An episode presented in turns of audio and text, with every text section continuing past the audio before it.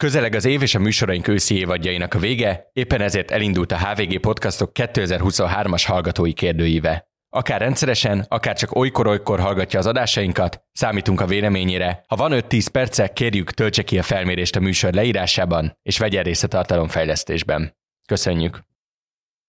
Klímacélok, elszálló benzinárak, akkugyárak, közlekedési viták, parkolás. Meg annyi kérdésben vetődik fel, hogy ha már autózunk, hogyan autózzunk a jövőben. Egyelőre úgy fest, az egyöntetű válasz az elektromos autózás, az átmenet azonban az évszázad egyik legnehezebb közlekedési kihívását jelent. A mai adásban összefoglaljuk a villanyautózás helyzetét 2023-ban Magyarországon. Megnézzük, mennyire vagyunk attól, hogy népautó legyen az e-autó, hol tart az elektromos infrastruktúra, és milyen szabályozás segíthet fellendíteni a keresletet. Hamarosan érkezik hozzám a stúdióba Wigg Zoltán, az e-mobilitás fellendítéséért dolgozó Jedlik Ányos Klaszter ügyvezető igazgatója, valamint Draskovics András, több százezres platformmal rendelkező autós tartalomkészítő. Én Nagy Iván László vagyok, ez pedig az Ékaszt, a HVG fenntarthatósági podcastja. A műsort a fenntarthatóság iránt elkötelezett és annak aktív képviselője, a Kia Hungary támogatja. Zoltán, Andris, nagyon szépen köszönöm, hogy itt vagytok, és kezdjünk bele tényleg rögtön a közepére. Az elektromos autózásra alapvetően azt látjuk, hogy a nyugati világ a közlekedés, a személyi közlekedés jövőjeként tekint. Ti hogyan látjátok ezt a kérdést, és adok három opciót. Ez így, ahogy van, igaz? Ez igaz lehet, de még tovább kell kicsit gondolni a mostani lítium-ionos akkumulátoros megoldást. Vagy ez csak egy fenntarthatósági szépségtapasz, hogyha a közlekedést szeretnénk fenntarthatóvá tenni, akkor nem a személyi járműveknél kell kezdeni, hanem egy sokkal magasabb, sokkal szélesebb szinten. Szerintem az első opció, ez egy elkerülhetetlen jövő, még akkor is, hogyha az időzítés kérdésében lesznek még viták, hiszen itt gazdaságoknak kell, komplett gazdaságoknak, regionális gazdaságoknak átállni erre a közlekedési dologra, de rögtön pontosítanám, nem csak a nyugat szól erről. Ha megnézzük, hogy Kína az utóbbi 10 évben milyen lépéseket tett a közlekedés teljes elektrifikációja felé, és bizonyos értelemben piacvezetővé lett, mutatja ez globális, és mutatható az is, hogy az mondjuk a nyugaton belül Európa és Ázsián belül Kína és Japán elindult a teljes közlekedési elektrifikáció felé. Itt már nem lesz visszaút, lehet, hogy néhány kunkor lesz, de 2035 után egy teljesen más elektrifikált közlekedéssel fogunk majd szembenézni. Alapvetően ezzel én is egyetértek, de a harmadik pontot még mindenképpen hangsúlyosan érdemes szerintem hozzátenni, hogy nagyon nagy figyelem a személyi közlekedésre vetül, ami érthető, mert ez az egyértelmű. A nyugati világban egyébként valóban ez a kiemelt közlekedési mód, ami évtizedek óta így van, de valóban egyéb alternatívák, tömegközlekedés és ilyesmi képben nyilván ezzel is foglalkoznak emberek, de messze nem olyan hangsúlyosan szerintem, mint a személyi közlekedéssel, ami tényleg ilyen téren érthető, viszont biztos, hogy ez így szerintem nem is oké. Hogy elkerülhető-e, innen én is azt gondolom, hogy nem. Tehát ez innentől most 2035 vagy egyéb dátumokat mondunk, tulajdonképpen lényegtelen, mert néhány évtizedes távlatban biztos, hogy ez az irány, ez tényleg kunkorokkal esetleg még módosítható, vagy nem is módosítható, de lehetnek benne kunkorok, azon túl a végkifejlet, vagy legalábbis az a cél, az nem nagyon kérdéses most. Ugye a második opció az, amiről nem beszéltünk, hogy pont ez a módszere a jó irány. Nyilván ma kizárólag az akkumulátoros elektromos autókról beszélünk, de azt lehet-e mondani, hogy most irányt választott a világ, és ez lesz kész punktum, vagy jöhetnek még olyan opciók, akár a hidrogén, akár bármi, amit még nem kezdtek el sorozatban gyártani, amivel kialakulhat egyfajta olyan dihotómia, mint a benzin-dízel jelenleg? Azt tegyük azért hozzá, hogy ennek a hatalmas horderejű változásnak a mozgatórugóját nem a fogyasztói igényekben láthattuk jó 10 évvel ezelőtt. És nem is az ipartól indult ki, hanem egy egyértelmű szabályozói, politikai döntési rendszer volt. Még akkor is, hogyha emlékezünk olyan eseményekre, mint amikor 2008-ban Angela Merkel, ugye a német autóipart akkor meg kellett menteni a credit crunch jelentette teljes összeomlástól, és a német autóiparnak volt azért a brutális állami segítségért, amit kapott, volt egy ilyen, hát akkor még valóban szépségtapasznak, vagy propaganda propagandának tűnő felelkozás, hogy akkor 2021-re vagy 2022-re majd 1 millió elektromos autó lesz a német utakon, és a többi, és a többi. Már akkor lehetett látni, hogy a német autóiparnak a legnagyobb problémát azt jelentette, hogy globális pozíciói sérülnek, mert a kínai piacon lehetett látni már akkor az elektromos meghajtás, és az elektromos meghajtás által igénybe vehető kínai állami támogatás elképesztően nagy volumenét. Tehát a német autóipar ezzel együtt előre próbált menekülni, és vitte magával Európát is. Ez tehát egy politikai rész. A másik oldalon meg ott van az a szabályozói nyomás, amely részint az energiabiztonság, részint a klímapolitika keretében azt tűzte ki maga elé, hogy az energia és a mobilitási szektort egyformán tisztítani kell a globális klímacélok elérésére. Bocsánat, hogy belemegyek ilyen részletbe, de azt hiszem, hogy összkép tekintetében ez nem árt. Ugyanis korábban az volt, és felismerült sokszor kritikaként, hogy jó, lesznek elektromos autók, de ez mekkora önbecsapás, hiszen az energia mix, pláne ott, ahol alapvetően szén van benne, mint Németország, Lengyelország, az roppant, ezt az összképet aláhúzza. Tehát ezért volt az Európai Uniónak egy olyan célkitűzés, amit tudósítóként akkor még Brüsszelben tapasztaltam, nagyon komoly, hogy egyszerre tisztítja meg az energiaszektort, megágyaz az megújuló energiák térnyerésének, úgyhogy ezeket az egyre tisztább megújuló energia által jellemzett mixeket használja fel a közlekedés zöldítésére is. Akkor még nem lehetett tudni, hogy ez ilyen brutálisan be fog gyorsulni, hiszen közben érkeztek ugyanolyan sok hatások, amelyek megmutatták, hogy a fosszilis energia tekintetében az Európai Unió vagy Európa mennyire sebezhető. Ennek legutóbbi eleme az orosz-ukrán háború és az energiaválság, ami elszabadult, de lehetett látni azt is, hogy technológiai értelemben a globális járműipar pedig investálni kezdett az akkumulátoros technológiába. Nekem úgy tűnik, hogy egyszerre egy technológiai váltást tud a globális járműipar menedzselni. Tavaly például csökkent a hidrogénes járművek előállítása volumen, miközben nagyon nagy mértékben nőtt az elektromos autóké. Pár évvel ezelőtt még, emlékszem arra, amikor megjelent egy olyan a Nemzetközi Energiaügynökségnek az éves jelentése, ami csak az elektromos közlekedésről szólt, hogy 2 million and taking, hogy már 2 millió autó van. Jelen pillanatban most már a 30 milliót közelíti, és nem sokára néhány éven belül a 100 millió fölött leszünk. Tehát ezért mondom, a technológia és az irány megvan, ezen változtatni már nem lehet. Igen, főként a személyi közlekedésben, tehát ezt azért tegyük hozzá. Máshol még szerintem nyitottabb egy picit a kérdés, de a személyautók esetében én is azt gondolom, hogy nem is van lehetőség jelenleg. Tényleg az, hogy egyébként is, hogyha az akkumulátoros autókról beszélünk, az is egy akkora átállás, hogy még egy egyéb valami másról beszéljünk, arra egyszerűen a gazdaságnak, a világgazdaságnak, vagy főként itt az autóipari szállnak nem nagyon lenne lehetősége, úgyhogy ilyen téren szerintem is személyautóknál ez teljes mértékben egy eldöntött dolog. Ettől függetlenül szerintem a közvéleménynek, nem is tudom, hogy ezt hogy lehet jól megfogalmazni, de az ellenállása az elektromos autókkal onnan érkezik, hogy ez nem egy felhasználói igény volt leginkább a kezdetben, hanem egy szabályozói dolog, és ezt ilyen téren nehéz is átugorni sokaknak fejben, hogy ez fentről jött, és meg lett mondva, hogy ez legyen, és tehát szerintem sokaknak ez a kiinduló problémája. Nyilván ez az autógyártókat kevésbé érdekli, amíg el tudják adni ezeket az autókat, mert van annyi vásárló, és hát jelenleg azért a jelenlegi volumen mellett nem kérdés, hogy ezeket el tudják adni, de azért a jelenlegi volumen az nem is, tehát még úgy is, hogy 30 millió, közel lassan 100 millió, tehát ezek mind nagy számok, de a globális autógyártás szempontjából azért még mindig az egyszámjegyű százalékok, tehát ilyen téren most ez még nem kérdés, hogy a vásárlók ezt meg is veszik, a jövőben meg azért nem lesz kérdés, mert nem nagyon lesz más, tehát ilyen téren megint csak a felhasználóknak vagy a vásárlóknak itt ebben már nagy beleszólása nincsen, tehát nem nagyon tudják azt mondani, hogy a pénzükkel ezt befolyásolják, mert hogy ez nem az ő oldalukról érkezik, hanem egy szabályozói oldalról. Kétségtelenül ebben igazad van, és különösen ugye nagy kérdőjel például a közúti áruszállítás elektrifikációja, mert itt a visszatérő probléma, hogy olyan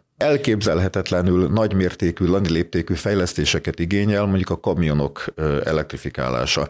És ott talán a hidrogénnak van egy ilyen köztes szerepe. De egyelőre úgy tűnik, hogy valóban az áttörés, ezt annak tekinthetjük, a könnyű gépjárművek, vagy tehát személygépkocsik, kishaszonjárművek, minibuszok tekintetében történik meg éppen a szemünk előtt. Akkor fűzzük össze azt a két dolgot, amiről eddig beszéltünk, a kihívásokat és a céldátumokat. Ugye 2035 van kitűzve az Európai Unióban arra, hogy innentől már nem lehet robbanómotoros autókat eladni. A két kérdésem a következő. Az egyik, hogy szerintetek reális cél ez a 2035, a másik pedig az, hogy mind az autógyártóknak, mind az államoknak és szabályozóknak, mind a felhasználóknak mi az az egy kihívás, vagy az az egy nagyon fontos feladat, amivel eddig meg kell küzdeniük, hogy ez az átmenet, ez tényleg egy átmenet legyen. A 2035-re én 1-2 éve, amíg egyébként még nem is volt fix, mert ugye ez néhány éve még csak egy elméleti síkon volt, én azt mondtam, hogy ez teljesen lehetetlen, hogy addig ez tényleg így megvalósul, mert akkor még szerintem 2-3 éve is legalábbis a felhasználói szinten annyira távolinak tűnt ez, hogy én akkor nem gondoltam, hogy ez reális.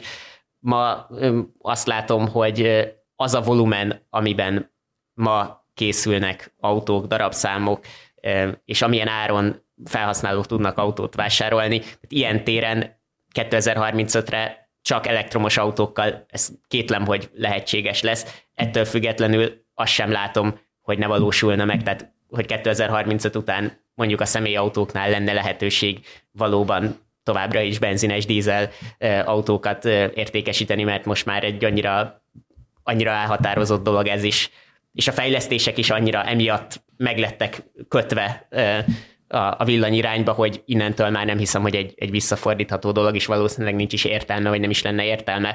Arról lehet inkább beszélni, hogy ez milyen változást hoz, akár a magyar piacon, hogy mennyire válnak elérhetetlen áruvá az autók.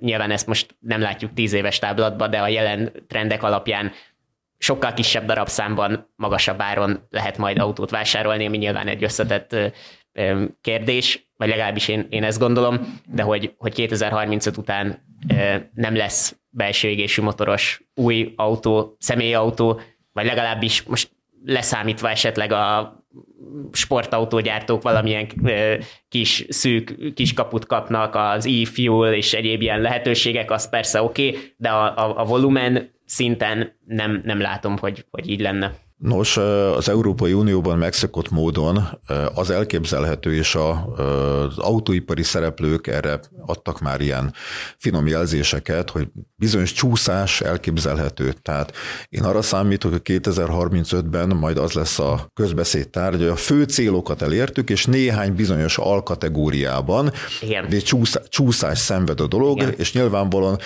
a legvadabb szabályozás sem tudja figyelmen kívül hagyni a realitásokat. Különös tekintettel arra, hogy az addig forgalomba kerülő belső égésű motoros járműveknek még évtizedekig ugye futhatnak, tehát egyáltalán az új autó értékesítésről beszélünk, nem pedig a használatról. Tehát ez hogy 2035-ben egyik pillanatról a másikra megvan az, hogy technológiaváltás, arról nem tudunk beszélni, nem is tűnik reálisnak, de az biztos, hogy maga a gyártóiparban addigra a fő termelési volumen elektromos lesz. De egyébként hagyjuk meg azt a lehetőséget, hogy eddig is sokszor az történt, hogy az ipar is tervezett valamit, a szabályozás is tervezett valamit, majd a valóságban meglepő dolgok történtek, hiszen amiről majd szintén beszélni fogunk, ez az átállás több egyéb technológiai változással, ugye ismerjük az a kifejezés, a disruptive change, a mindent felforgató értéklánc változásokkal áll szoros összefüggésben, tehát nem csak az elektromos autózásról kell beszélnünk, hanem azzal az üzemanyag ellátó energiarendszerről és annak az energiarendszernek a totális változásáról szintén. Nézzük is meg ennek a realitását Magyarországra levetítve. 12 évre vagyunk ettől a ponttól, és amit Andris is említett, eszméletlenül elszálltak az új autók árai Magyarországon. Ami ezzel kapcsolatban szerintem az elektromos kérdésben érdekes, hogy mennyire zárta az ollót ez az árváltozás a benzines és az elektromos között. Azért láttuk a mostani inflációs időszak előtt hatalmas volt zárszakadék egy ugyanolyan kategóriájú elektromos és robbanomotoros között. Mennyire ez zárult ez az egyébként borzasztó kártékony inflációs folyamatok hatására? Nagyjából most, ha valaki egy adott kategórián belül azon vacillál, hogy robbanomotorosat vagy elektromosat vegyen, milyen különbségekre számítson? Egyrészt messze nem csak Magyarországon van ugye ilyen drasztikus áremelkedés, azt tegyük hozzá az új autók piacán, tehát mindenhol. Az olló olyan téren szerintem zárul, hogy felzárkóztak a belső égésű motoros autók árai is, nyilván az elektromos autók árai is emelkedtek, de mondjuk egy hagyományos középkategóriát nézve egy Volkswagen Golf, ha jól emlékszem, 10 millió pár százezer forinttól indul most a magyar piacon, minimálisan extrázva az 12 millió forint, ebben a kategóriában lehet már egy alapszintű elektromos autót, egy papíron hasonló képességű elektromos autót venni, egy nem tudom, például kínai MG4-et, az is ilyen 12 millió forint környékétől indul. Nyilván ezeknek a képességei picit eltérnek. Az egyik, az elektromos, az egy picit erősebb, jobb dinamikájú, mert ez az alap képessége, a térkínálatuk nagyjából hasonló, nyilván mellé az egyiknek a hatótávolsága az adott, de körülbelül abban az árszintben, ugyanabban az árszintben vannak. Egy 3-as BMW körülbelül 18-20 millió forint, egy Tesla Model 3 18 millió forinttal megvásárolható, tehát ilyen téren drámai különbségek már nincsenek. Az egy más kérdés, hogy a tényleg elérhető áru kategória, az gyakorlatilag megszűnik. A magyar piacon még mindig nagyon népszerű Suzuki S-Cross 7-8 millió forintért még mindig megvásárolható, 2-3 éve 5-6 millió forint volt, vagy még kevesebb, tehát azt hozzá lehet tenni, de abban az árkategóriában viszont még nincsen értelmes villanyautó, mert talán itthon most a legolcsóbb normális személyautóként tekinthető elektromos autó a Dacia Spring, de javíts ki, hogyha nem így van, szerintem valahol az lehet a legalja, az is ilyen 8-9 millió forint. És hát az mondjuk egy Suzuki S-Crossnak a használhatóságától nagyon messze van, tehát a magyar piacon releváns kategória, bár ez is egy nem biztos, hogy jó megfogalmazás, mert a magyar piacon a céges autó, ami az igazán releváns, tehát az a darabszám, ott pedig egyébként nem a Suzuki Swift kategóriája volt sosem az igazán menő, tehát hogy magánvásárlói oldalról nézve nagyon elérhetetlen még az új villanyautó, viszont az is igaz, hogy amilyen áron vannak ma a standard belső égésű motoros autók, ott már szerintem érdemes elgondolkozni azon, hogy hosszú távon üzemeltetési költségben, ha egyébként körülbelül ugyanannyiba kerül a kettő, akkor a jelen árak mellett, tehát a jelen üzemanyag árak, jelen áram árak és egyéb szervizköltséget, hogyha beleszámoljuk, tehát egy total cost of ownership-et számolva, hasonló vételárak mellett azt gondolom, hogy ma üzemeltetni olcsóbban lehet egy elektromos autót a legtöbb felhasználó számára. Tehát itt ilyen téren ez egy összetett kérdés, és ez egy nagyon nehéz része is ennek, hogy egy sokkal tudatosabb vásárlást igényel, hogyha ma szeretne valaki egy elektromos autót vásárolni. Ehhez tudnék annyiban kapcsolódni, hogy nyilván, hogy a termelési oldalon is nehéz prognosztizálni, vagy nehéz volt az utóbbi időszak is prognosztizálni kereslet-kínálat alakulását, a már említett válság tényezők is bejátszottak, Covid, chipválság, kábelválság, hiszen az orosz-ukrán háború az európai autógyárak kábelköteg igényének mintegy 20-25%-át vitt el, tehát újra kellett szervezni az értékláncokat, sőt az ázsiai behozatalnak és olyan problémái vannak, tehát itt van az európai és a magyar autópiacnak is ugye meglepő módon volt egy kínálati szűk keresztmetszete. Ha emlékeztek arra, bár ez melléktéma, de akkor tavaly fordult elő először, hogy az új autó, amit mondjuk megvett valaki, és kivitte a dílertől, annak az értéke nem csökkent, abban a pillanatban nem nőtt. Sőt, volt, aki úgy nyert pénzt, hogy időben vett néhány autót, és alatta 2 hónappal később is nyert rajta, korábban ez elképzelhetetlen lett volna. De ettől függetlenül szerintem a járműpiacon egyszerre érvényesül több új tendencia. A globális értékesítés visszaesése, vagy Európában azt láthatjuk, hogy Nyugat-Európában helyreálltak a piacok, megnőtt az igény. Magyarország sajnálatos anomália, mert itt nagyon beomlott a piac, és ahogy Andris is mondta, a piacot egyáltalán a céges autóbeszerzések húzzák. Ezzel kapcsolatban azt láthatjuk, hogy az elektromos autók akár akkumulátoros, tisztán akkumulátoros, akár plug-in hibrid beszerzések több mint 50%-a Nyugat-Európából, vagy esetleg máshonnan behozott, Amerikából is jönnek, magánimport keretében használt autó. Ez nagyjából, amióta elkezdődött ez az egész, tehát 2016-tól fogva, ez nagyjából 50-50% hasonló, mint a belső égésű motoroknál is. Tehát, hogy honnan tud válogatni a magyar elektromos autózás felé kacsingató egyszerű ember, aki nem cég. Cégek esetében ugye azt is tudjuk, hogy az ESG és a fenntarthatósági még imás szempontok alapján van egy trend, hogy elektromosat kell venni. Ami egyébként szintén felfelé hajtja az árakat, mert ugye a keresletet növeli a szűk kínálat mellett.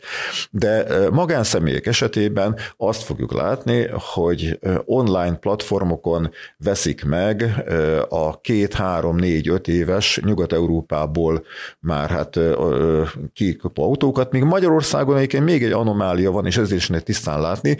Magyarországon eladott márkakereskedésből vadíjúj eladott új autó, az 6 hónapig újnak számít, de 6 hónapon belül jelentős részüket reexportálják Nyugat-Európába, ahol lehet egy kb. 10% marzsot realizálni. Tehát az eladási statisztikák alapján egy meglehetősen torz képünk van arról, hogy mi is történik Magyarországon, ezt is rendbe kéne tenni, hogy egyáltalán az elektromos autóflotta, aminek a mennyisége, az kulcsfontosságú lesz a későbbi szabályozásban, az hogyan áll. De akkor beszéljünk is erről a használt autó kérdésről, azért pontosan tudjuk azt, hogy Magyarországon az emberek nagyjából tudják azt, hogy mondjuk egy benzines, dízeles használt autónak hogy menjenek neki, miért fontos a megtett kilométer, a motorfajtája, stb. 100 helyen utána lehet járni. Tudjuk azt, hogy milyenek a szervizköltségek, mik azok az alkatrészek, amiket cserélni kell. Ugye itt van ezzel szemben az elektromos autózás, ami tizede, nem akarok hülyeséget mondani, tizede alkatrészben, amennyi dolog van a motorok különbsége miatt. Itt viszont van egy másik nagyon fontos változó, ami az autók, a benzines autóknál nincsen, ugye ez az akkumulátor és annak az elhasználtsága. Mennyire szabad szerintetek, hogyha ez a jó szó, de vagy legalábbis milyen odafigyelés mellett érdemes használt elektromos autót venni, ha valaki tudja, hogy egy benzinesnél mire figyeljen oda, amikor fölmegy az online felületekre bevásárolni, vagy megnézegetni, mit lehetne venni a pénzéből, elektromos szinten mi az, amire másra kell odafigyelni? Érdemes szerintem ezt két részre bontani.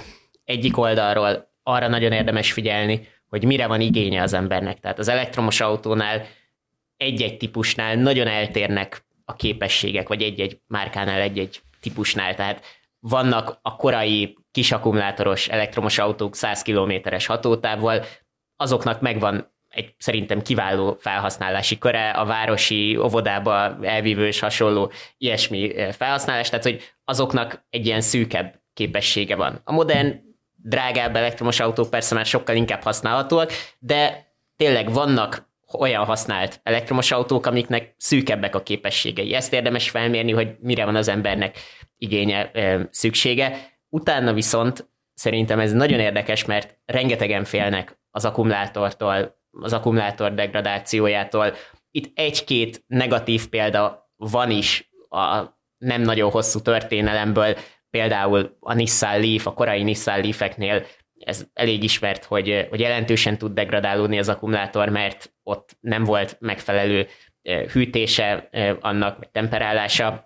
Tehát van egy-két ilyen negatív példa, de szerintem alapvetően sokkal-sokkal kisebb rizikó egy használt elektromos autó, mondjuk nem a hőskorból, ami talán a 2012-től 2015-16-ig bezárólag tekinthető időszak, amikor tényleg egy-két gyártó elindult ebbe az irányba, fejlesztettek néhány autót, ott még voltak ilyen kezdeti hiányosságok, vagy nem kiforrott megoldások, de utána alapvetően azt lehet látni, hogy márkák, amik tényleg régebb óta készítenek autókat is, akár Teslákkal van sok százezer kilométer, akár millió kilométeres tapasztalat, azt lehet látni, hogy a degradáció az sokszor minimális, úgyhogy egyébként egy akár 8-10 éves technológiáról beszélünk, egy 8-10 éves lítium-ion akkumulátorcsomagról, ami azóta rengeteget tudott fejlődni. Tehát ilyen téren szerintem a ma újonnan megvásárolható elektromos autók ilyen téren a ma megvásárolható belső égésű motoros autókkal szemben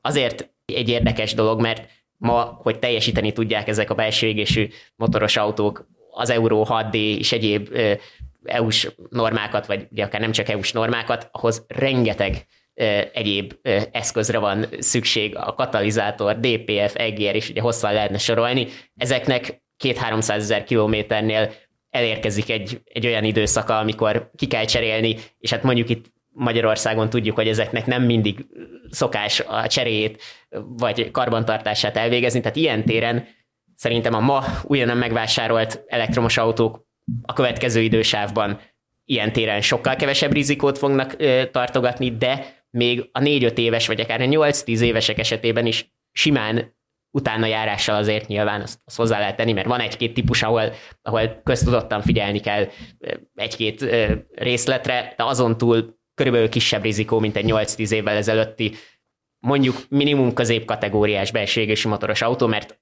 a Suzuki Swift az 10 éve is egyszerű volt, ma is egyszerű, de már egy Volkswagen Passat, tehát egy középkategóriás, tényleg magasabb műszaki színvonalú autónál 10 évvel ezelőtt is már olyan komplikáltságról van szó, ami ma nagyobb rizikó, mint egy elektromos autó, és ez nem az elektromos autó felemelése akar lenni, csak szerintem ilyen téren tényleg ezt sokan nem látják reálisan, hogy valóban a kevesebb alkatrész miatt, és amiatt, hogy egyébként egy jól kitalált akkumulátor management, vagy hogy mondjam, tehát ahol rendesen temperálva van az akkumulátor, tehát hogy a hőfoka ott van tartva, ahol ideális, tehát ez tényleg kordában van tartva, ott ezek az akkumulátorcsomagok nagyon-nagyon hosszú ideig működnek, nyilván van, ahol nem, és lehet egy kiemelt példát mondani, ahol ez nem igaz, de az átlag szerintem az, hogy igenis ezek tartósak tudnak lenni. Mint láthatjuk egyébként a mai magyarországi napi politikai közbeszédben, és az akkumulátor téma az egy ilyen számtalan területet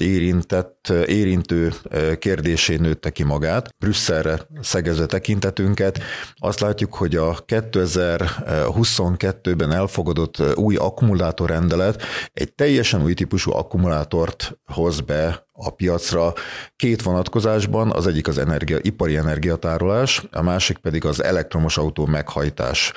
Ez a mind a két akkumulátortípus egy magasan fejlett digitális termék, amelyben tehát be kell építeni azokat a fedélzeti adatrögzítő berendezéseket, amelyek alapján nyomon követhető lesz a használat mikéntje, tehát az az egészségügyi indikátor, vagy State of Health, vagy SOH mutató, az például mindenképpen egy hasznos dolog lesz a későbbi, akár a használt autó értékelésnél is, akár arra is, hogy később, amikor már nem alkalmas a közlekedési meghajtásra, akkor energiatároló egységekbe történő elhelyezésre. Tehát egy új akkumulátor értéklánc is született, és ennek kapcsán ugye Magyarországnak, mint egy ilyen a jelek szerint akkumulátor gigafactory-kkal sűrűn megtüzdelt gyártó hatalomnak is szembe kell néznie, hogy ezeket ezen új típusú akkumulátorok nélkül az elektromos autózás nem fogja beváltani a hozzáfűzött reményeket. Tehát egy akkumulátor forradalom közepén is vagyunk. Ezért kell odafigyelni különösen a korábbi márkák, a korábbi évjáratú járműveknek az ellenőrzésére. Hamarosan gyakorlati tanácsokkal és tippekkel folytatjuk, most azonban elmegyünk egy rövid szünetre, maradjatok velünk! A szünetben egy támogatott tartalom következik, vendégem Nagy Norbert, a Kia Hungary ügyvezető elnöke, üdvözöllek! Üdvözöllek én is, szia! Az adásban eddig alapvetően a felhasználó és a szabályozói oldalba láttunk betekintést.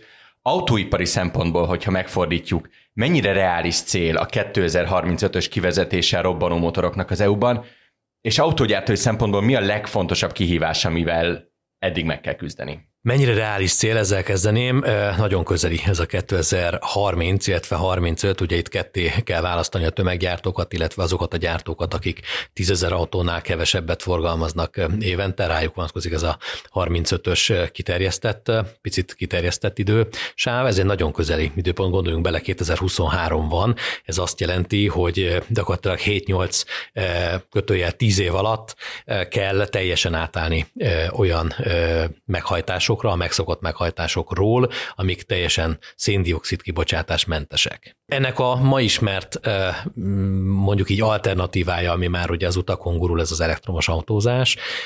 Azt gondolom, hogy lesznek majd még alternatív meghajtások a jövőben is, amiket ma még egyébként fejlesztési stádiumban láthatunk, vagy ismerhetünk. Jelenleg még az utakon nem, vagy nagyon kevés fut belőlük. Mire gondolsz én? Hát gondolok a hidrogénhajtásra, gondolok a szintetikus üzemanyagra, tehát olyan egyéb meghajtásokra, amik a CO2 kibocsátási elvárásnak megfelelnek, és majd valamikor az autózás része lesz. És ugye mondtad, hogy sürget az idő, ha onnan nézzük meg, hogy a felhasználókat is sürgeti az idő, de hogy látod, mennyire kezdett el a magyar piac a villanyautózás felé orientálódni, mennyire nőtt a kereslet az elmúlt években a villanyautózás előnyére, és mi hajtja szerinted ezt a motivációt, mert nyilvánvalóan a felhasználónak kevéssé az EU szabályozás, mint sem a saját motivációi. A kérdésedre válaszoljak először. Európában igen, nagy sebességgel elindult ez az átállás.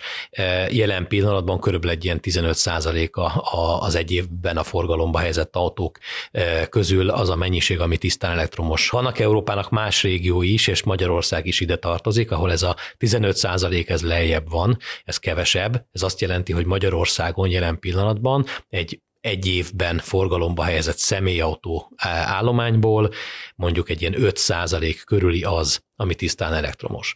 Ez nem sok, Európához képest kevesebb, viszont ahhoz képest, amennyi korábbi években volt, egy tiszta növekedés látható, tehát azt mondhatom, hogy minden évben szépen ez növekszik, mondjuk tavaly 4% és 5% között volt, az előző évben 3% és 4% között volt, tehát mindig 1 százalékponttal följebb csúszott az elmúlt időszakban, és mondjuk egy picit nagyobb idősávot veszek, egy 5 éves időtartamot, akkor mondjuk azt mondhatom, hogy 2019-től meg 3-szorozódott az egy év alatt forgalomba helyezett elektromos személyautóknak a száma. Eladói, forgalmazói tapasztalataitokból mi motiválja leginkább az elektromos autókat, vásárlókat, és mennyire van jelen a környezettudatosság az ő döntésükben, vagy inkább más dolgok a fő motivációk egyelőre?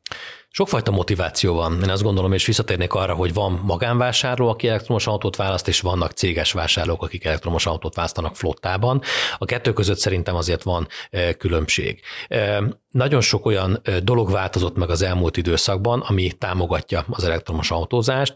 Egyrészt maga a termék megváltozott, vagy a termékek megváltoztak a néhány évvel ezelőttihez képest. Tehát ma már van választék, ma már van kisebb, közepes méretű, nagy elektromos autó. Megnőttek a hatótávok. Ugye általában egy ilyen döntésnél mindig az első kérdés hozzám is mindig az, hogy és mi a hatótáv. Tehát van az emberekben egyfajta hatótávtól való félelem, ami ugye egy normál benzines dízelautónál nincsen, hiszen bármelyik benzinkúton meg tudja tankolni. Megnőttek ezek a hatótávok, megnőtt az infrastruktúra. Az infrastruktúrát értem egyrészt, ami az országút mentén van, tehát a töltőhálózat kiépítettséget, de akár az otthoni infrastruktúrát is, tehát ma már azért sokkal inkább elérhető egy otthoni töltő, épültek ki napelemrendszerek Magyarországon, tehát azok a tudatos gondolkodású, környezet tudatos gondolkodású magánügyfelek, akik szerettek volna elektromos autózásban részt venni, ők meg tudták teremteni ezt a hátteret.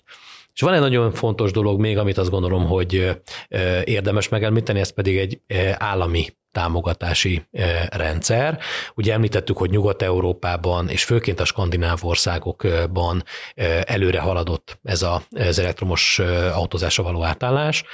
Én azt gondolom, hogy ennek egy része azért is valósul meg, mert ezek a kormányok, ezek támogatják az elektromos autózásra való átállást, változó összegekkel, országtól függő összegekkel, de jelen van ez a támogatás.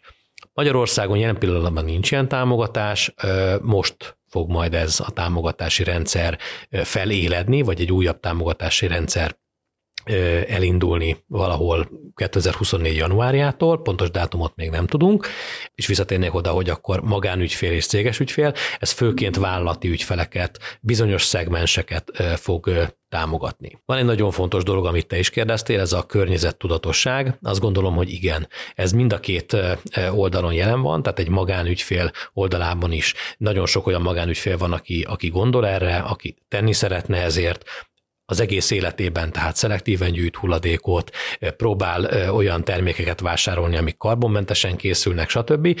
Nekik természetes, hogy van ilyen autójuk, vagy van ilyen autójuk is. Ez alatt azt értem, hogy azért az elmúlt időszakban még nem teljesen elektromos autóra váltottak, hanem inkább vásároltak egy elektromos autót is, hiszen belefért nekik az, hogy második, harmadik autóként legyen egy ilyen, és a városban való közlekedésben ki tudták váltani a benzines vagy dízel autójukat. Említetted a karbonmentességet, karbonsemlegességet. A Kia-nak ugye az a cél, 2045-re az egész operációja karbonsemleges legyen. Ez mivel több annál, mint hogy a flottája elektromos? Mik azok a kihívások, aminek egy autógyártónál teljesülnie kell? Mit kell átalakítani, hogy ez megvalósulhasson? Ez egy óriási vállalás. Itt arról van szó, hogy a Kia, mint globális autógyártó vállalat, azt vállalja, hogy 2045-re teljesen CO2, tehát karbonsemleges lesz az egész működése. Ez azt jelenti, hogy onnantól kezdve, tehát az egész supply chain-t át kell változtatni, onnantól kezdve, hogy alkatrészeket gyártanak, ezeket az alkatrészeket beszállítják, az autógyártás folyamatában beszerelik az autókat, leszállítják a rendeltetési helyére, átadják az ügyfélnek, az ügyfelek használják ezeket az autókat, az autó leéri az élettartamát, újra hasznosítják ezeket az autókat, tehát a teljes életciklusát egy autónak, és minden autónak, és a Kia azért az elkövetkezendő időszakban most már egy ilyen 4 milliós autógyártóvá szeretné kinőni magát globális szinten, tehát ezt az egész óriás folyamatot kell karbonsemlegessé tenni. Főként azt jelenti ugye ez, hogy olyan energiát fognak felhasználni a gyártás, összeszerelés, szállítás folyamán, ami zöld energia, tehát megújuló energiaforrásból származik. Erre az átállásra kell most ugye a stratégiát felállítani. Hogy számokban ez mit jelent? Ez azt jelenti, hogy 2045-re a 2019-es szinthez képest 97%-ot kell csökkenteni ezen a karbonsemlegességen, vagyis így fogja elérni a 100%-os karbonsemlegességet. Ha vele gondolunk, azért az a 2045, ez messze van, de ha visszafele számoljuk ezt a mondjuk 20-22 évet, ami még hátra van addig, akkor nincs is olyan messze. Norbert, nagyon szépen köszönöm. Köszönöm szépen. Köszönöm szépen, és folytatjuk a beszélgetést, mégpedig azzal a kérdéssel, amit szerintem a lehető leggyorsabban meg akar érteni mindenki, aki elektromos autóba ül, az, hogy hogyan működik Magyarországon a töltőinfrastruktúra, kiépíthet és hova építhet nyilvános töltőt, szabályozza valaki ezt, és szabályozza valaki ennek az árait, és kik a legnagyobb játékosok ezen a piacon? A szabályozás az évről évre egyértelműbb lesz, és különösen azért, mert ez egy egységes európai piacá növi ki magát már most, mint a töltés. Ebből a szempontból két térfélre lehet osztani a töltő infrastruktúrát. Van a nyilvánosan elérhető, amely egyértelműen piaci alapú, verseny alapú szolgáltatás egymással versenyző felek között. A másik pedig a kevésbé szabályozott, nem nyilvános, vagy nem nyilvánosan elérhető, ami egyébként lehet munkahelyi, családi, otthoni, vagy bármilyen úgynevezett opportunity charging, ahol valaki megáll, de mondjuk nem kell ehhez mondjuk előfizetési szerződést kötni valamelyik nagy szolgáltatóval. Mit látunk Magyarországon? Hogy az járműállomány méretéhez képest a töltő infrastruktúra nem növekszik, nyilvánosról beszélek most természetesen, nem növekszik olyan arányban, de miért is? Mert így is bőven ki tudja elégíteni a nyilvános töltőinfrastruktúra iránti igényeket. Nincsenek pontos statisztikák, ezt nehéz felmérni, de pláne még a mérsékelt otthoni árak a rezsicsöki korában az elektromos autósok otthon szerették tölteni az autóikat, lassan is, de biztosan, ez 80-90-95% lehet. Ehhez képest mondjuk a nyilvánosan elérhető hálózatnak nem a mérete nőtt inkább, hanem ott is a forgalom, ami most már bőven, hát valószínűleg a mi értesülések szerint olyan 15-16 gigawatt órát jelent majd a 2023-as év viszonylatában, ami azért már nemzeti szinten is egy számottevő kategória. Annyit tudunk egyébként biztosan elmondani, hogy a fejlesztésekre kimondottan nagy igény lesz, A fejlesztések koordináció nehéz, mert a legutóbbi uniós szabályozás például az autópályák a TEN-T hálózat mentén nagyon szigorúan elír nagyon komoly kapacitásokat, és itt a mi ez a TEN-T hálózat? A TEN-T hálózat azok az Európa, pán-európai közlekedési folyosók, Magyarországon ez az M1-es, M7-es, M3-as autópályákat jelenti, meg az M0-ásat, és az a törzshálózat, az átfogó hálózat, pedig a nagyobb forgalmú, de ettől elmaradó autópályák és autóutak vannak benne. Itt ezeken nagyjából 60 kilométerenként kell kiépíteni olyan töltőállomásokat, amelyeknek az összteljesítménye 400-600 vagy teherforgalom esetén, mikor az 1000 kilowattot is meghaladja. Ennek két akadálya van jelenleg, az egyik a szóba ijedő helyek megszerzése, ez elég kevés egyébként, vagy kooperálni kell. Ezeknek a megszerzése amúgy is jogilag egy nagyon bonyolult feladat, illetve az, hogy honnan lesz ekkora teljesítmény ott. Ez viszont ugye az ország egész elektromos hálózatát, beleértve a nagy átviteli rendszert és az elosztói hálózatokat is ki kell egészíteni, meg kell erősíteni, bizonyos értelemben újra kell tervezni. Ezért is mondom, hogy sokszor a töltőhálózat bővítésének nem a kereslet hiány az oka, az autósok megkedvelik, és de az Andris erről többet tud, hogy milyen mintázat alapján töltenek, mit használnak ki, hanem inkább az availability-nek nevezhető, tehát egyáltalán hol találom meg, és egy jó lokáció nyilván a szolgáltatók számára is nagyobb értékkel bír, mint ha letesznek olyan helyekre töltőket, ahol meg a kutya nem igényli őket. Tehát ez meglehetősen összetett dolog. Jelenleg, annak ellenére, hogy egyébként szerintem nem kritikusan rossz a töltőhálózat Magyarországon, vagy a töltők mennyisége, mégsem igazán egyszerűen használhatóak ezek, mert nincs egy egységes rendszer, ami alapján ez működik. Különböző szolgáltatóknál applikációk, előfizetések, kártyák, bonyolultabbnak hangzik egyébként kívülről, tehát hogyha benne van az ember, akkor azért némi tájékozódással szerintem ma simán lehet élni egy elektromos autóval, egy jobb képességűvel biztosan. Tehát van annyi töltő, de ahhoz, hogy egyébként valóban tömegek használják, vagy tömegeknek legyen ez csábító, ahhoz még szerintem ez nem megfelelő se a töltőhálózatnak a kiépültsége, se a használhatóság, vagy az elérhetőség, mert egyszerűen nem egyértelmű, de az egész elektromos autózással szerintem van egy ilyen alapkép, hogy a kilovattok, a kilovattórák, a fogyasztások, az árak, az egész kép nem egységes, és ebben se a gyártók, se a töltőhálózatot üzemeltetők, igazából senki nem látom, hogy próbálna egy valami egységes kommunikációt. Érthető, hogy nyilván konkurens gyártók nem feltétlenül szeretnének egységesen kommunikálni, de ezáltal van az a helyzet, hogy tényleg nagyon tudatosnak kell lenni ahhoz, hogy az ember kiválassza a megfelelő autót, utána a megfelelő töltőhálózatot, és ne az legyen, hogy egy ilyen rossz élmény az egész, mert amúgy már a jelenlegi infrastruktúrával is szerintem használható a dolog. Nyilván az egy más kérdés, hogy milyen ütemben nő mondjuk Magyarországon a zöldrendszámos vagy az elektromos autók száma, és mellé milyen ütemben nő a töltőhálózat. Itt erősen az autók száma nőtt az előző években. Most megnéztem kíváncsiságból, talán 25 vagy 26 darab olyan töltő vagy töltőpont van, ahol legalább 100 kW-os töltés rendelkezésre áll. Szerintem azt tekinthető egy modern elektromos autónál körülbelül a minimumnak ahhoz, hogy egy hosszú távú utazáshoz is ez alkalmassá tegye az autót, vagy az egész rendszert, de nyilván ugye közben meg a legtöbben otthon töltenek, tehát ez egy ilyen nagyon nehéz dolog ilyen téren, főleg egy ilyen árérzékeny piacon amúgy, mint Magyarország, ahol látja azt az ember, hogy még a 70 forintos kilovattóra árral is a fele vagy a negyede, mint egy nyilvános töltőn, akkor inkább spórolok azzal, hogy otthon töltsem, ami egyébként teljesen érthető, tehát ezzel nincsen gond, csak így nehéz. Tehát itt mindennek egyszerre kell ugye fejlődni az egész átállásban, ez a nehéz, vagy nem feltétlenül egyszerre, de legalább hasonló ütemben. Úgyhogy felhasználói oldalról nekem ilyen nagyon vegyes ez, mert egyrészt, hogyha az ember tájékozódik, utána megy, megnézi az applikációkat, hogy hol vannak a töltők, tényleg rendesen utána néz, akkor simán lehet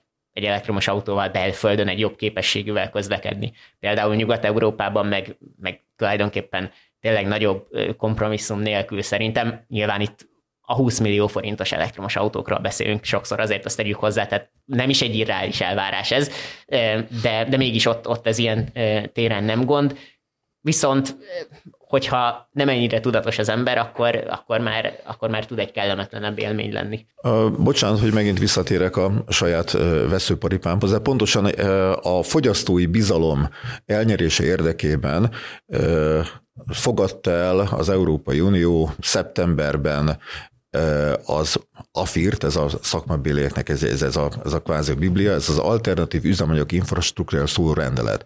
Nem irányelv a rendelet, ami azt jelenti, hogy elfogadása pillanatától ez minden tagállamban közvetlenül azonnal Brüsszelből hatályos.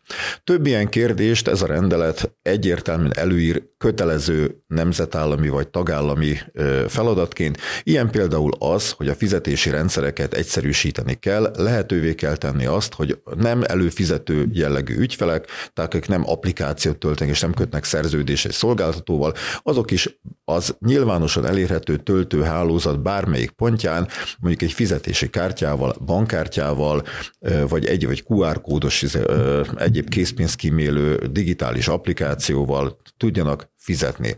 Ennek nem mindegyik szolgáltató örül, mert a szolgáltatók egy része viszont ugye már előre szaladt, az új elektromos autók, hogy valamelyikőtök meg is helyezte a beszélgetésünk előtt, hogy tulajdonképpen ilyen négykeréken száguldó laptopok, stb. Tehát igazából valóban ez a jövő korszaka, és azok, akik ebben járatosak, azok minden további nélkül felveszik az új fogyasztói szokásokat, és nagyon tudatosan meg tudják tervezni, hogy hol, milyen formában, milyen teljesítménnyel töltik a járművekeiket. Tehát, hogy megáll valahol, kihasználjon mondjuk az üzletláncoknál meglevő hálózatokat, ahol nagyon sok töltési tranzakció van.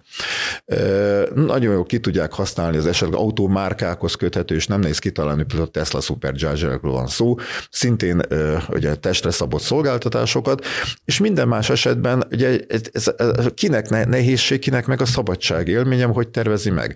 Most már ugye az otthoni töltésre is ajánlatos egy ilyen fali dobozt beszerelni, vagy wallbox, mert ugye csak 220-ról, tehát nehéz úgy, és a legtöbb új építmény esetében már kötelező beszerelni a töltőket. Hát jártam néhány ilyen új építésű lakóparkban, ott már töltők nélkül mondjuk a garást nem lehet eladni vagy értékesíteni. Ez mindenképpen azt jelenti, hogy a tudatosság nőni fog, és abban viszont Andrásnak teljesen igaza van, hogy itt van feladata a szolgáltatóknak, van feladata a járműértékesítőknek, és van feladata mondjuk az államigazgatásnak is, hogy ez egyfajta ilyen útmutató szolgáljon, de még egyszer, az elektromos autó töltése az nem a benzin vagy dízel töltés analógiája, egészen más. És pont erre rákanyarodva azért, amit a leginkább szoktak azok félteni, akik átülnek egy elektromos autóba, ez az angolul, de szerintem ez magyarra is már egyre jobban beül ez a range anxiety kifejezés, az, hogy egy benzines autóba beülök, tudom, hogy 20 kilométerenként lesz egy benzinkút, ha nem, akkor valamelyik haverom utánam hoz egy kannát, és azzal elmegyek a következő benzinkúthoz. Ez nyilván nem adottság az elektromos autóknál, hogyha egy 10-es skálán 10-et adunk utazásbiztonságban arra, hogy beülök egy benzinesbe, elmegyek A-B-ig, és 3 perc alatt megtankolom bárhol, akkor a mai Magyarországon, és tényleg az országon belüli közlekedésre gondolva, hányast tudnátok adni ugyanerre a biztonsági kérdésre elektromos autóknál, és változik-e ez a pontozásatok attól függően, hogy az ország melyik részéről beszélünk? Az biztos, hogy az ország része, melyik részén vagyunk, az nagyon-nagyon befolyásoló, tehát Kelet-Magyarországon azt hiszem van Miskolcon egy Tesla Supercharger, Debrecenben van még egy ilyen nagy teljesítményű töltő, azon kívül abban a régióban nincsen nagy teljesítményű töltő, tehát ilyen 50 kW-os töltők vannak, amik 10 évvel ezelőtti elektromos autók képességeit tudják kihasználni jobb esetben, ott ilyen hosszú távú elektromos autós utazásra korlátozottan van lehetőség. Most más kérdés, hogy egy modern elektromos autónak autópályán is 300 km a hatótávolsága, tehát nem ott abban a 100 kilométeres régióban fog megpusztulni az ember, nem túl szépen fogalmazva, tehát ilyen téren most ez is egy relatív helyzet, de az biztos, hogy Nyugat-Magyarországon sokkal jobb a töltőhálózat. Én azt gondolom, hogy egy jó képességű elektromos autóval országon belül, de itt a jobb képességünk van a hangsúly, tehát 20 millió forintos autókról beszélünk, ami Magyarországon nagyon keveseknek elérhető, tehát itt ilyen téren ez egy nagyon relatív helyzet. Egyrészt, hogy hol van az országban az ember, egyrészt, vagy illetve másrészt, bocsánat, hogy milyen autót használ, tehát nem lehet ezt egységesen szerintem kijelenteni. Egy normális, modern villanyautóval 10-ből 7 vagy 8 pontot is simán tudnék erre adni, hogyha tervez az ember, akkor nem fog az út szélén maradni, tehát nem arról van szó, de nyilván az a komfort, hogy beül a dízel 5-ös BMW-be, teletankolja 1200 kilométert, kiír is Münchenbe, illetve majdnem, hogy oda-vissza ezt megteszi egy tankkal, ezt nyilván nem fogja tudni. Őszintén, hogy ez mekkora fájdalom, most a jelen technológiát nézve, hogyha a jövőben ennél nagyon sokkal jobb képességű autók a következő 10-20 évben nem jelennek meg. Én azt gondolom, hogy ami jelenleg egy jobb elérhető szint, az már egy olyan kompromisszum, ami a legtöbb embernek vállalható. Mai világban nem gondolom, hogy 2000 kilométerre kötelező lenne autóval menni, és ott minimalizálni azt, hogy tankolással töltsön az ember 10 percet is, egyébként meg 20 órát végig autózik, tehát hogy szerintem ez nem igazán. Értem, hogy van, aki ezt csinálja, meg a kommentelők ilyenkor nagyon hangosak szoktak lenni, hogy de én elmegyek nyaralni a tengerpartra is, és nem állok meg, és lemegyek egyből. Tehát van ez a réteg.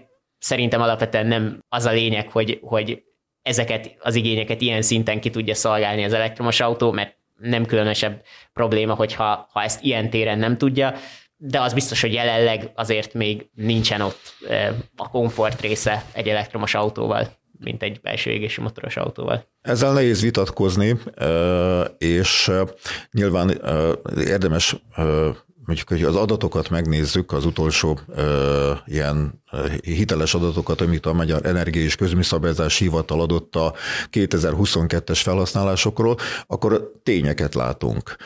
A magyarországi töltőhálózat bő 2/3 Közép-Magyarországban koncentrálódik, azaz Budapest és Pest megye, vagy az a nagy budapesti régió, amely a konglomerátum, és az felvett energia bő 2/3 is itt koncentrálódik. Magyarán az elektromos autósok többsége, amelyek ugye megint csak nagy mértékben cégek, veszik igénybe ezt a hálózatot, és viszont az látszik, hogy egyre inkább a DC egyenáramú nagy teljesítmény töltésekre hajtanak, hiszen a töltési tranzakciók tekintetében még az AC vezet, tehát hogy hány töltés kezdeményeznek, de a leadott energia bőven több, mint fele, majdnem 2/3 már DC töltékön érkezik. Ez miért érdekes? És bocsánat, ne haragudj, hogy újra közbe kérdezek, de az AC-DC különbséget el tud-e magyarázni valaki olyannak, aki most ül át tényleg a benzines autójába, és lövése nincs a különbségről? Nagyon röviden, az AC, vagyis váltakozó áramú töltés alapvetően egy kisebb teljesítményt jelent, és itt még ráadásul megvan az a probléma, hogy az akkumulátorba ezt nem tudod közvetlenül bevezetni, az akkumulátor csak DC-t fogad el, ezért egy inverter kell az autóban, és az inverter teljesítménye is szűkös kapacitást okoz, tehát a már említett, az egyik japán automárka esetében éveken át problémát okozott, hogy az invertere 3,5 kilowattra fogta vissza a teljesítményt, és hiába kötötted rá egy 22 kW-os AC töltőre, ez nem, mert AC töltő egyébként van otthon is, tehát az otthoni töltés. A DC más, mert az egy jóval magasabb, tehát 50, hát korábban ugye 22 fölött is volt, de most már inkább 50 kW-nál kezdődik, és ez direkt, tehát egyenáram, amely közvetlenül az akkumulátorba jut. Bár tegyük hozzá egy alkérdés, hogy amit az elektromos autó felvesz, az nem csak üzemanyag is, ezek kiszámolásnál, mert ez ebből kell feltölteni az akkumulátornak azt a részét, amikor az autó egyéb rendszereit működteti, tehát a belső elektromos hálózatot is, de ez egy külön jogi probléma, hogy a felvett energia az mennyiben üzemanyag és mennyiben van benne más is. És ez egyszerűbb, mert itt elvileg a akkumulátortól függően a kapacitást nagymértékben fokozni lehet, tehát a 300-800 kW sem lehetetlen, és ebben az esetben elvileg megvan a lehetőség arra, hogy tényleg pár perc alatt be lehet rittyenteni azt a nagyon nagy energiamennyiséget az akkumulátorba, de ennek is megvannak természetesen a kockázati, meg az észszerűségi, meg a biztonsági határai. De visszatérve erre a történetre, pár évvel ezelőtt Az akkori bölcs közpolitikai gondolkodás is abból indult ki, hogy az autósok többsége a nyilvános hálózatban is majd a megbízható 11-22 kW-os szerény AC töltést fogja keresni, és ehhez képest egy extrém marginális réteg fog majd drágábban DC töltés, akár 50 kW-ot. Eltelt 3-4-5 év, és a piac meg a technológia bőven rácáfolt erre. Egyszerűen ott tartunk most, hogy valóban, ahogy Andris is mondta, az igazán vonzó már a 150 kW-os, amihez viszont egy hálózatfejlesztés kell Magyarországon nagyon nagy léptékben, és ennek az árát is valakinek ki kell fizetnie. Amit itt szóbeszédből szoktam hallani, az, hogy nagyon jelentős, tehát nagyon-nagyon jelentős beruházást igényel egy ilyen komolyabb DC töltő, tehát ilyen téren valahol értem, hogy mondjuk az ország keleti részében piaci alapon nem biztos, hogy érdemes, akkor ott viszont szükséges lenne valamilyen formában ezt támogatni, vagy elősegíteni. Magyarország benyújtotta az Európai Bizottságnak a COVID utáni kiegészítő uniós költségvetésből származó helyreállítási alapprogramját. A helyreállítási ez a Resilience and Reconstruction Fund, tehát az újjáépítés és ellenálló képességi alap. Ez ugye egy olyan pénz, amit Magyarország a zöld gazdaság fejlesztésre fordíthat. Ennek keretében lehetőség nyílik, amennyiben ez a pénz megérkezik természetesen, egy nagyszabású elektromobilitási fejlesztési program, egyébként nemzeti kötelezettség szintén. Tehát ezt produkálni kell, meg kell teremteni járművek beszerzésénél is, illetve az infrastruktúrában is. Hogy mire elég az ott meglebegtetett kb. 30 milliárd forint, attól függ, hogy mire költjük el. Ha benne van a hálózat korszerűsítése is, az önmagában elviszi ezt a pénzt. Nyilvánvalóan a nemzetközi versenyben és mondjuk a Jedlik Ányos Klaszterben ezt tapasztaljuk, nagyon nagy nemzetközi szereplők ígéretes piacként tekintenek erre, és ugye pláne az autópályák menti, vagy a TEN-T hálózat menti helyekre már most megindult a verseny és a helyezkedés. Megint a probléma az, hogy mondom, a hely oké, azt is koordinálni kéne egyébként, hogy hova kerüljenek azok a töltők, de az ott kiépítendő kapacitás, hálózati csatlakozás a legnagyobb probléma. Tehát egyszerre kell ezt a nagy infrastruktúrás problémát kezelni több szinten, egyáltalán gondoskodni kell, hogy megfelelő mennyiségű energia legyen, annak a megfelelő mennyiségű energiának nagy része zöld energia legyen, amit erről már szó esett, és az eljusson a felhasználókhoz a töltőállomásokon keresztül. Valóban egy nagyon határozott program alapján uniós támogatással fog ez a rendszer kiépülni. Őszintén reméljük, hogy ennek a tervezési fázis az kb. 2024 első-második negyedévében véget ér, és onnantól kezdve igénybe is lehet venni. Köszönöm szépen, zárójeles, apró műsorban elrejtett plák, hogy akit érdekel, hogy mi van az EU-s pénzekkel, RFF-fel és 7 éves költségvetés, ez a 2 héttel ezelőtti Fülke adás meghallgathatja, beteszem az adás leírásába, viszont menjünk még tovább, 2 rövid kérdésem, vagy majd kiderül, hogy mennyire rövid kérdésem van erre az adásra. Az egyik az, hogy csak tisztán elektromos autókról beszélgettünk, de van egy másik alkategória, akik abban mindenképp közösek az elektromosokkal, hogy ugyanolyan zöld rendszámot használhatnak, mégpedig a plug-in hibridek, ugye az elektromos akkumulátorral és robbanómotorral együttműködő kocsik. Mit gondoltok, ez egy jó megoldás a két világ között, és jelenleg ennek van keresnivalója, vagy ez egyiknek sem az igazi, cserébe visszaél azokkal az előnyökkel, amit egyébként mondjuk egy elektromos autó kínálna? A mi tapasztalataink, vagy pontosabban a Jedlik Ányos Klaszter tagjainak és partnereinek tapasztalata az, hogy a plug-in hibridek egy nagyon hasznos szerepet játszanak az átmenet időszakában. De rögtön tegyünk egy distinkciót. Nyugat-európai felmérések azt mutatták ki, hogy az elektromos céges flották, ahol plug-in hibridek vannak, ott az alkalmazók, a használók hajlamosak kevésbé kihasználni, finoman szólva, az elektromos meghajtás előnyeit, mert hogy nehézkes átváltani, és nem is igazán érdekeltek benne. Magyarországon is tapasztalható, hogy ilyen, mert a normál, tehát a magán plug-in hibrid felhasználók sokkal tudatosabban választják rövid távra városban a tisztán elektromos meghajtást, otthon töltögetik a nem túl nagy, egyébként ezért még meglehetősen jól fenntartható akkumulátorokat, és hát van olyan ismerősöm, aki elmondta, hogy ha el kell menni időnként a benzinkútra, mert nem tudja éppen azt távot, akkor jóformán sír, mert úgy érzi, hogy otthon töltött áramhoz képest ilyen igazságtalanul megsarcolják. A cégek esetében pedig tudni kell, hogy ott van egy általános probléma, hogy az otthontöltés elszámolása, az egy külön jogi borzadály, aminek a kitárgyalásához órák kelledének, tehát nehézkes. De minek tudja föl valaki otthon tölteni az autót, hogy nem ott tudja van a benzinkártya? Igen, a benzinkártyát el tudja céges kiadásként számolni, az otthontöltés nem, és hát ugye bár nem egy jelentős összeg, de mégiscsak ez a rendszer másként van felépítve. Tehát mi azt gondoljuk, hogy ezek is tisztán elektromos autók, és kellene a használatukat olyan irányba bátorítani, egyrészt megoldani ezt az otthontöltési mizériát, amire vannak egyébként hasznos és működő modellek. A másik, hogy legyünk bizalommal a felhasználók iránt, hogy ők nem csak úgy veszik ezt az autót, hogy a zöld rendszám előnyeit használják ki, mert a zöld rendszám előnyei előbb-utóbb el fognak fogyni. Teljesen logikus módon ez egy olyan incentív vagy ösztönző volt, ami a piac ilyen bővülés esetén fenntarthatatlan. Egyszerűen elképesztő, hogy több tízezer zöldrendszámos autó ingyen parkoljon a belvárosban. Ez nem fenntartható, minden igyekezetünk ellenére tudjuk, hogy ez csak egy átmeneti megoldás volt, ezt meg kell szüntetni, viszont nem értünk egyet azzal, hogy ilyen fűnyírval megvonjanak mindent, szóval szerintünk inkább sávos rendszerre kéne áttérni, legyen zöldrendszámos autókra kedvezmény, még plug-in hibridnek 30, tisztán akkumulátoros, amíg 70, de regisztráljanak, és fizessenek egy alacsonyabb parkolási díjat, de ez, ami most van, ez már fenntarthatatlan. Alapvetően én is azzal egyetértek, hogy átállásban köztes megoldásnak jó a plug-in hibrid. Kifejezetten jól használható ilyen plug-in hibridek vannak már a piacon jó pár éve. Az alapvető gondolat ugye ezekkel kapcsolatban az, hogy azért voltak és vannak támogatva, nem csak Magyarországon, az egész EU-ban ugye azért jött létre ez a kategória, mert ezzel ugye papíron egy sokkal jobb károsanyag kibocsátást tudnak ezek az autók produkálni. Ez az alapvetés, ez ott sokszor a gyakorlatban látva ezeket a statisztikákat megbuknak.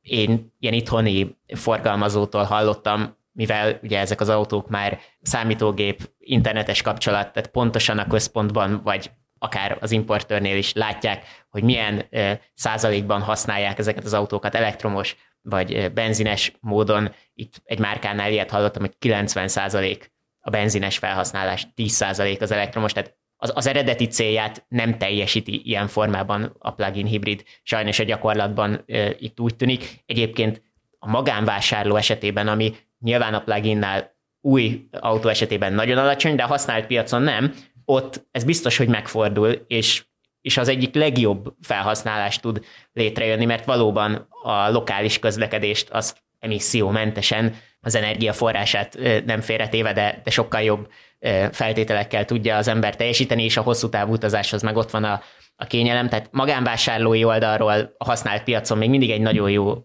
alternatíva, nem azért szerintem, mert zöld rendszám, és ez sajnos egy probléma, hogy rengetegen ezt így gondolták. Nem azzal van a probléma, hogy így gondolták, mert hogyha adott, akkor persze adott, de ezen mindenképpen változtatni kell, tehát azzal én is teljesen egyetértek. De az alap EU-s helyzet, ami inkább a problémás szerintem, hogy úgy tekintünk ezekre az autókra minden esetben, hogy ezek tisztább üzeműek, miközben a valóságban sajnos egyébként ettől függetlenül még ha 90%-ban benzinnel használják, akkor is ezek az autók sokszor egy normál hibridként tudnak működni, tehát akkor is alacsonyabb a károsanyagkibocsátás, csak akkor nem kellett volna legyártani egy 5-10-15, akár 20, sőt 25 kWh-s akkumulátorcsomagot is, amit ezek az autók kapnak, tehát hogy ott megint akkor ez egy sokkal összetettebb mixé válik, úgyhogy ilyen téren ez egy nagyon-nagyon nehezen belátható és szabályozható formája itt a személyautóknak, mert egyik oldalról, ha úgy használja az ember, ahogy ki lettek találva, akkor tényleg egy tök jó megoldás nagyon sok embernek. Úgy lenne szerintem a szabályozás is nagyon jó ebben az esetben, hogyha az alapján lehetne ezt belőni, ahogy a felhasználók ezt használják, csak ezt jelenleg erre nem nagyon van szerintem lehetőség, hogy ezek úgy legyenek szabályozva. De a sávos megoldás egyébként akár itt a zöld rendszámnál, olvastam ilyet, hogy a 25 kilométer fel lenne emelve 50 kilométerre, de az megint az, hogy a papíron megtehető. Tehát, hogy papíron, ami 50 kilométer tud megtenni, az egy jó dolog, hogy papíron 50-et tud megtenni, hogyha a valóságban nem tölti a felhasználó, akkor megint sokkal előrébb olyan téren nem jutunk, hogy tisztábban működjenek ezek az autók, úgyhogy Ez nagyon összetett. És pláne akkor még a szigorú adatvédelmi megfontolásokról nem is beszéltünk, igen, hogy ilyen típusú megbízható információkhoz nagyon nehéz hozzájutni. Igen, a GDPR világában igen, ez teljesen elképzelhető. Páros lábbal kéne ugrálni a GDPR elveken, igen, amit meg ugye megint nagyon nehéz megtenni. Egyetlen gondolatom lenne még itt Andris szavait folytatva, hogy ráadásul még egy olyan érdekes kérdés még maradt, mint ez a városi mobilitás kérdése, amit ugye azért érdekes, mert a Covid kapcsán láttuk, hogy például mennyire elkezdett szárnyalni a futárszolgálatok teljesítménye, és mennyi elektromos autót kezdenek ők felhasználni kötelezettségként. A városi forgalomcsillapítás egyébként legalább olyan fontos szempont, mint a környezet, tehát a kibocsátás csökkentés, és azt látjuk, hogy egyszerűen a városi mobilitásban hihetetlen túlzsúfoltság alakult ki. A mikromobilitási eszközökre is gondolok, itt a környékén is láthattátok, hogy a áldás vagy átok az elektromos rollerek tömkelege, az árok széléről szedik össze időnként, mert eldobálják a dolgok, és az áruszállítás is bejött. Tehát egyszerre több járműcsoport verseng a helyért is. És tehát hozzá kell tennünk, az elektromobilitás viszont nem mehet annak rovására, hogy a belső kerületek élhetőbbé váljanak. Eleve az a budapesti autószám nagyon megnőtt az utóbbi 10 évben, parkolók nincsenek, közterületek nincsenek, közterületek nélkül pedig töltők se lesznek, tehát itt az egész mixet kéne átgondolni ahhoz, hogy jól lássuk a mobilitás és az elektromobilitás jövőjét. Köszönöm szépen, és végezetül annyit kérnék tőletek, hogyha van egy tippetek, tanácsatok, mint olyan, aki elektromos autókkal foglalkozik, vagy elektromos autókat tesztel, vagy használ, mi az az egy dolog, amire, hogyha valaki ma beül egy elektromos autóba, figyeljen oda, esetleg úgy, hogy nem gondolt még rá, vagy még nem említettük az adásba, hogy töltse le az összes applikációt, mi lenne az egy tippetek, amit vigyen magával a hallgató az adásból? Nincsen nekem egy tippem. Én azt gondolom, hogy nem kell félni ezektől. Tehát megértem, hogy amíg nem próbált az ember ilyet, én nagyjából 5-6 évvel ezelőtt ültem először elektromos autóba, tehát a hőskorban, amikor ezek elkezdtek itt megjelenni, 2010-es évek elején én nem is ültem ilyen autóban, de az egy annyira pozitív élmény volt, pedig egy régi Nissan Leaf volt, tehát mai értelemben nem egy csúcs technikájú autó. Felhasználói oldalról még egy ilyen egyszerű, kis hatótávos elektromos autó is más, és szerintem sok szempontból kellemes. Nyilván megvannak a korlátai, de az, hogyha kipróbál az ember egy ilyet, akkor a gondolkodásban az tud szerintem segíteni, mert sokan úgy rettegnek ezektől, hogy nagyjából a közelükben sem voltak. Nekem van egy ilyen hasonlatom, hogy lehet, hogy ti túl fiatalok vagytok, hogy emlékezzetek arra, de 2005 és 2010 között, amikor a mobiltelefonok korábban átálltunk a nyomógombos termékről a smartphone-okra, egy hasonló averziót figyelte meg, minek nekem ott applikáció, meg videó, úgyis arra használom, hogy beszélgessek izé. És kiderült, hogy hát igen, ki a bánat használ még nyomógombos telefont, ugye az nagyjából be is lövi, hogy hol van ebben az ország, tehát a világban. Tehát nem kell félni tőle, és úgy kell rá tekinteni, mint egy sokoldalú digitális termékre. Amihez kellenek bizonyos jártasságok, és kell bizonyos felkészülés, de sokszorosan megnöveli az úgynevezett ügyfél élményt, mert valóban viszed magadon a számítógépedet, és a biztonság tekintetében is a digitális alkalmazások használata növeli a biztonságot, hiszen tökéletesen kírja, hogy hova, merre, menj, mit csinálj, ez ilyen típusú esetben. Szóval szerintem egyszerűen nem kell tőle félni. Zoltán, Andris, nagyon szépen köszönöm, hogy itt voltatok. A hallgatóknak pedig köszönöm szépen a figyelmet, az Ékaszt 2 hét múlva folytatódik, addig is iratkozzanak fel a HVG podcastokra, és kapcsolják be az értesítéseket, hogy egyetlen műsorunkkal sem maradjanak le. Én Nagy Iván László vagyok, viszont hallásra!